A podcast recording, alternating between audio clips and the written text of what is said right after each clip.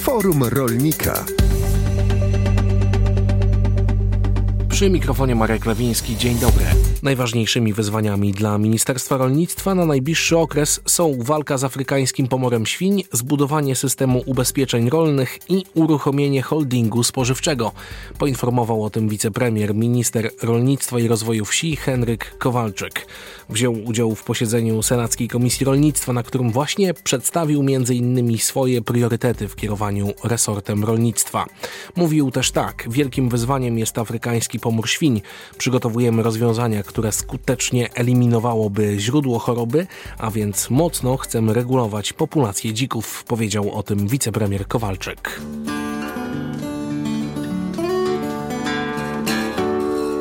Forum Rolnika i różne działania z programu rozwoju obszarów wiejskich na lata 2014-2020. Dziś omawiamy poddziałanie, które rolnicy mogą kojarzyć z numerem 5.1.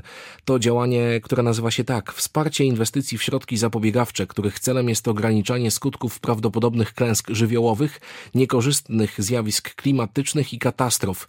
My o tym działaniu, o tym wsparciu będziemy mówić w ujęciu zwalczania afrykańskiego pomoru świń. Naszym ekspertem jest dziś Anna Gębicka, wiceminister rolnictwa i rozwoju wsi, sekretarz stanu właśnie w tym resorcie. Dzień dobry pani minister, kłaniam się. Dzień dobry, witam serdecznie. Pani minister, na czym polega to działanie? To wsparcie jest adresowane do tych rolników, którzy zajmują się chowem lub hodowlą nie mniej niż 50 świń, albo tych, którzy realizowali te zobowiązania rolno-środowiskowe, te dotyczące zachowania lokalnych ras świń chcieliby w swoich gospodarstwach zrealizować te inwestycje, które będą chroniły przed rozprzestrzenianiem się ASF-u, czyli inwestycje dotyczące bioasekuracji. W ramach tego wsparcia będą mogli uzyskać do 100 tysięcy złotych i będą mogli te środki wydać na różne cele, na chociażby zmodernizowanie niecki dezynfekcyjnej, na wykonanie ogrodzenia, na wyposażenie gospodarstwa w urządzenia do dezynfekcji,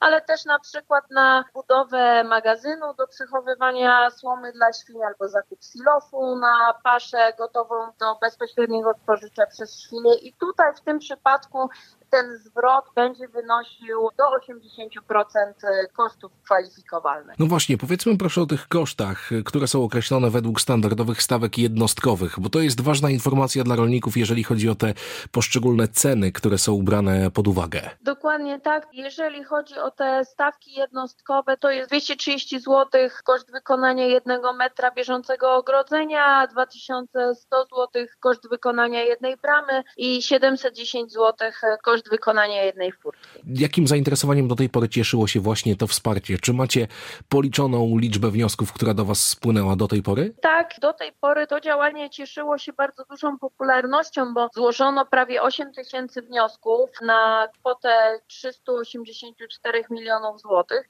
Jak do tej pory zawarte zostało prawie 5 tysięcy umów na kwotę około 225 milionów złotych. Widać, że faktycznie e, tutaj rolnicy są zainteresowani tym działaniem, w związku z tym w tym naborze także mamy pulę około 200 milionów złotych. A jakie są efekty realizacji tego działania, pani minister? No bo mówiliśmy o tym, że owszem, złożono dużo wniosków, ale co powstało u rolników w ich gospodarstwach? W ramach tego wsparcia jest e, planowany zakup około 2700 e, urządzeń do dezynfekcji, także ponad 3,5 tysiąca operacji, także rolnicy planują zabezpieczyć chlewnie ogrodzeniem, o łącznej długości około 956 tysięcy metrów bieżących i także jest planowane utworzenie lub modernizacja 132 zadaszonych niecek. Powiedzmy jeszcze, pani minister, proszę o terminach, które w tej chwili obowiązują,